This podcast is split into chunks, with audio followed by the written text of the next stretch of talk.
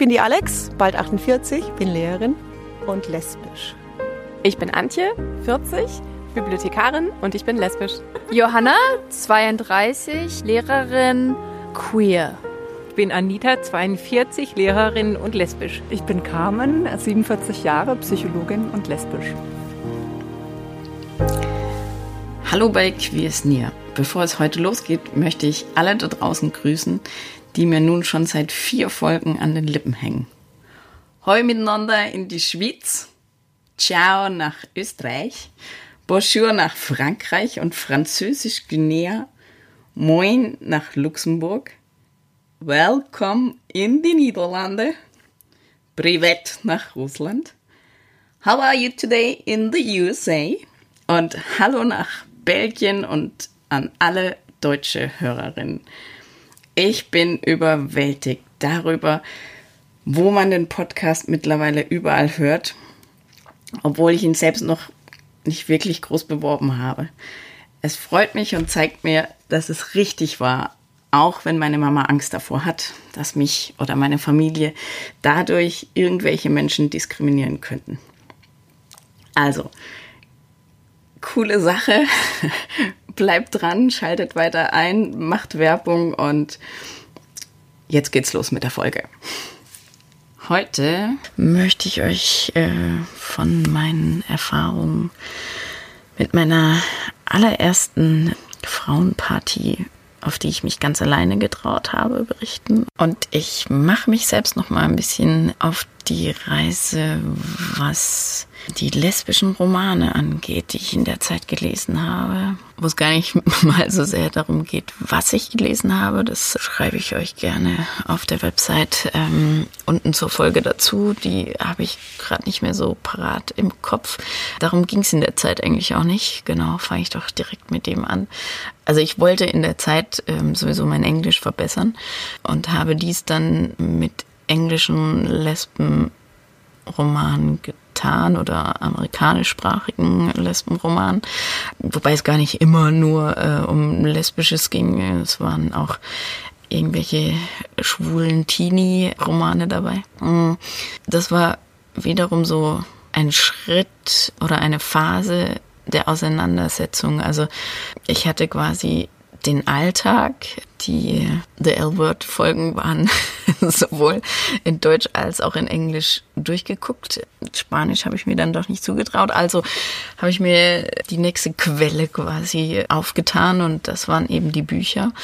Und gleichzeitig in Englisch nicht nur natürlich, weil ich mein Englisch verbessern wollte, sondern weil es natürlich auch ein Buch sein konnte, was da einfach abends neben meinem Bett lag, ohne dass die Kinder, die mittlerweile lesen konnten, aber noch keine Sprache, da irgendwelche Fragen hätten stellen können. Also wieder dieses, dieses Doppelleben und dieses Mal auch so mit einem ganz anderen Aspekt, nämlich eben am Tag die funktionierende Mama zu sein und am Abend, wenn alle im Bett sind, quasi ein Buch haben und abzutauchen in ein Leben, das ich selber in diesem Moment nicht führen konnte, aber gerne gewollt hätte. Und so quasi mit den Romanfiguren, je nachdem wie gut das Buch war,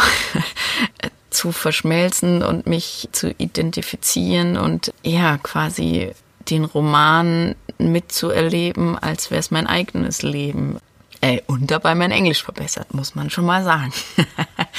naja, Spaß beiseite. Also das, das, das war eine Zeit, ja, in der für mich das auch nochmal so deutlich zu fassen war, wie sehr ich mich den Tag über danach gesehnt habe, dass endlich Abend ist, dass die Kinder endlich im Bett sind und dass ich für mich sein darf. Also ich, ja, ich bin ein reflektierter Mensch und das wurde mir schon auch bewusst, hey, das kann es aber auch nicht sein. Also man kann sein Leben selbst eigentlich nicht am Tag quasi wie abhaken oder abarbeiten, damit dann das eigentliche Leben in Form eines Romans dann halt am Abend die letzten zwei Stunden, bevor man einschläft, ja, seine Daseinsberechtigung haben darf. Also ja, es wurde in der Zeit immer deutlicher, je mehr Futter, sage ich jetzt mal, ich meinen queeren Gefühlen gegeben habe, desto weniger kam das Gefühl von, ach, das reicht, und desto mehr kam das Gefühl auf, ich möchte das leben. Das ist mein Leben. Das ist, wonach mein Herz sich im Moment verreist, sehnt, äh, wie auch immer man es nennen mag. Mm, ja, und dann den, den Transfer quasi zum echten Leben. Also ich war bestens informiert. Ich glaube, ich war ähm, besser informiert als äh, die meisten queeren Menschen in meiner Stadt, wann welche Veranstaltung, welche Party, Lesung oder sonstiges zugange war und war da auch dann eigentlich immer am Start und aber natürlich in der ersten Zeit immer begleitet von, von Chris und Linda. Aber es gab dann irgendwann so einen Punkt, da hatten die beiden keine Zeit und in mir war quasi, also früher wäre es so gewesen, okay, die haben keine Zeit, mh, hm, schade, Pech gehabt. Und in, in dieser Zeit der Romane und des sich selber Findens der Undercut saß, ähm, die, der neue Style war geboren. Da wollte ich auch raus. Also ich, ich, ich wollte ins Leben und ich, ich habe ja gemerkt, ich suche. Punkt. Und ja, da, da, da war dann diese Frauenparty und die beiden hatten keine Zeit. Und für mich war klar, ich, ich werde da alleine hingehen. Und erst quasi auf dem Weg dahin, ja, habe ich mir auch nochmal Gedanken gemacht. Also, was bedeutet das jetzt? die ganze Zeit hatte ich ja quasi die Ausrede, sag ich mal, dass ich ja nur meine beiden Freundinnen begleite. Also hallo, kann ja eine Hete, kann ja auch mal mit auf Frauenpartys gehen. Aber jetzt ging ich da ja ganz alleine hin. Also war die Absicht klar. Und genau, auf dem Weg dahin äh, wurde mir dann echt bewusst, okay, verdammt, also ich habe ein bisschen Muffensausen gekriegt, sagen wir mal ehrlich. Und äh, ich hatte so einen kurzen Moment von, ich mache einen Rückzieher.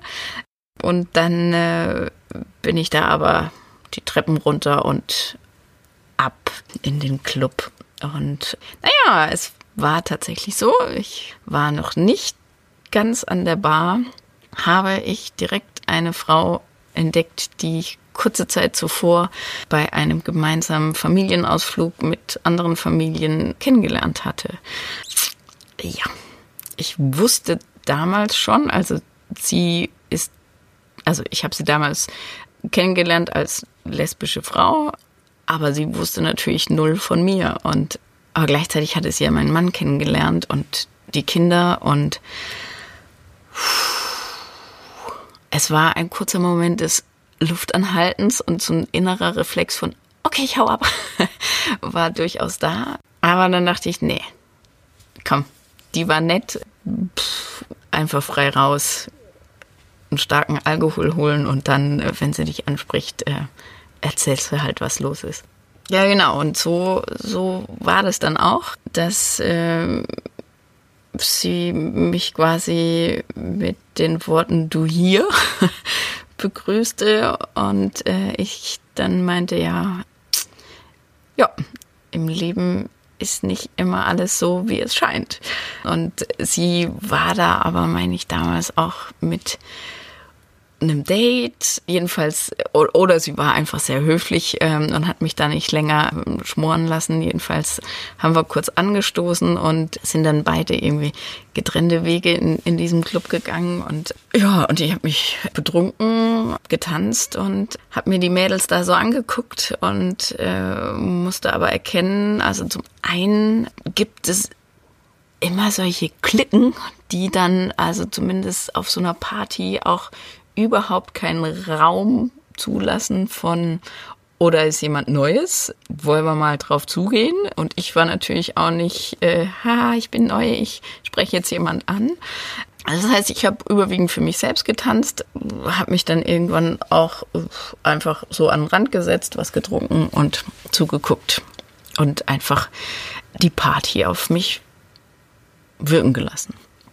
Und ähm, das Lustige an, an dieser Party war dann noch zu erkennen, zu erkennen wie, wie grün und naiv äh, ich irgendwie war, weil diese eingangs beschriebene Bekannte, die kam dann kurz bevor sie eben gehen wollte, nochmal auf mich zu und hat halt gemeint, ja, also äh, war schön hier, oder? Also kurzer Smalltalk und dann äh, gesagt, dass sie dass sie jetzt aber gehen wird und wollte sich eigentlich nur bei mir verabschieden und ähm, und ich hatte noch im Kopf, ah, die wohnt im selben Kiez wie ich und habe dann irgendwie den folgenschweren Satz rausgehauen, ah, warte, ich gehe mit.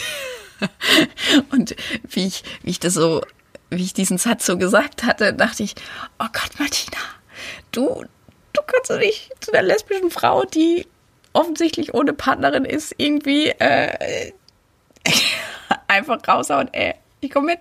Und ähm, habe natürlich dann total ähm, rot geworden und total so, äh, also ich meine, ich lauf mit dir in dieselbe Richtung, weil wir wohnen ja im selben Kiez und ähm, habe quasi ähm, mich äh, um mein Leben geredet und sie hat es mit Humor genommen und wir sind dann tatsächlich auch quatschenderweise zu dritt in die gleiche Richtung gelaufen und das war ein, ein lustiger Partyausklang und ja, ähm, er war lustig bis zu dem Punkt, wo ich quasi das Gartentürchen zu unserem Haus wieder geöffnet habe, denn das war quasi jedes Mal so der Eintritt wieder zurück ins alte Leben. Also egal wie ausgelassen, glücklich und ja, alles Schwere irgendwie hinter mir lassend so eine, so eine Party äh, sein konnte. Wenn ich zurückkam, dann kam es jedes Mal mit, mit einer Wucht, die schlechten Gefühle, die Schuldgefühle, die, das, ja, so die, die, all die Gedanken von, ist es irgendwie fair meinem Mann gegenüber? Was mache ich hier eigentlich? Wo soll das enden? Und ja, mit einem Schlag einfach ist die Leichtigkeit jedes Mal wieder weg gewesen. Und spätestens dann in der Wohnung drin, ja, war ganz oft einfach nur Gedanke, wie, wie soll das alles, wie soll das eigentlich alles weitergehen? Aber was, was dann zu der Zeit auch schon für mich immer deutlicher zu spüren war, war die Sache, dass ich mich emotional von meinem damaligen Mann immer weiter weg entwickle und für mich irgendwie immer klarer wurde, wenn, wenn da irgendwann die richtige Frau dastehen würde, mir begegnen würde, ich kennenlernen würde, er hätte keine Chance. Und die Erkenntnis war hilfreich und gleichzeitig hat sie aber natürlich zum letzten, zum nicht letzten, sondern zum nächsten schlechten Gewissen geführt, nämlich dazu, dass die Gedanken kamen, wenn ich doch mich schon so weit entfernt habe von ihm, wie fair ist es dann überhaupt noch zusammenzuleben, ihm dadurch Hoffnung zu machen und, und, und. Das ist auch in der Tat manchmal, jetzt jetzt emotional wieder, also das tatsächlich im Rückblick ja häufig der Moment, wo ich denke, da war ich vielleicht nicht offen genug zu ihm. Denn das war etwas, was später dann, als es zur Trennung kam, ganz klar wurde, dass er die Hoffnung gar nie aufgegeben hat und und für mich eigentlich immer klarer wurde, hey, wir machen das gut und wir in, in, in meiner Gefühlswelt war, wir, wir leben uns immer mehr auseinander, aber wir sind ein funktionierendes Team für die Kinder. Ähm, ja, so war das. Puh, da war das Lustige und das Schwere mal wieder ganz nah beieinander. Wie das eigentlich, ja, häufig in dieser Zeit ähm, der Fall war. In der nächsten Folge geht es um einen ESC-Partybesuch meines Ex-Mannes und mir und warum unter anderem das und andere Sachen irgendwie immer schräger wurden.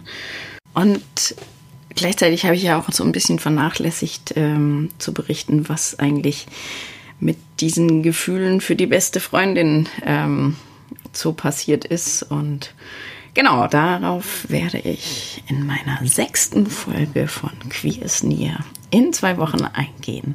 Bis dahin, bleibt tapfer, bleibt gesund und macht's gut. Tschüss.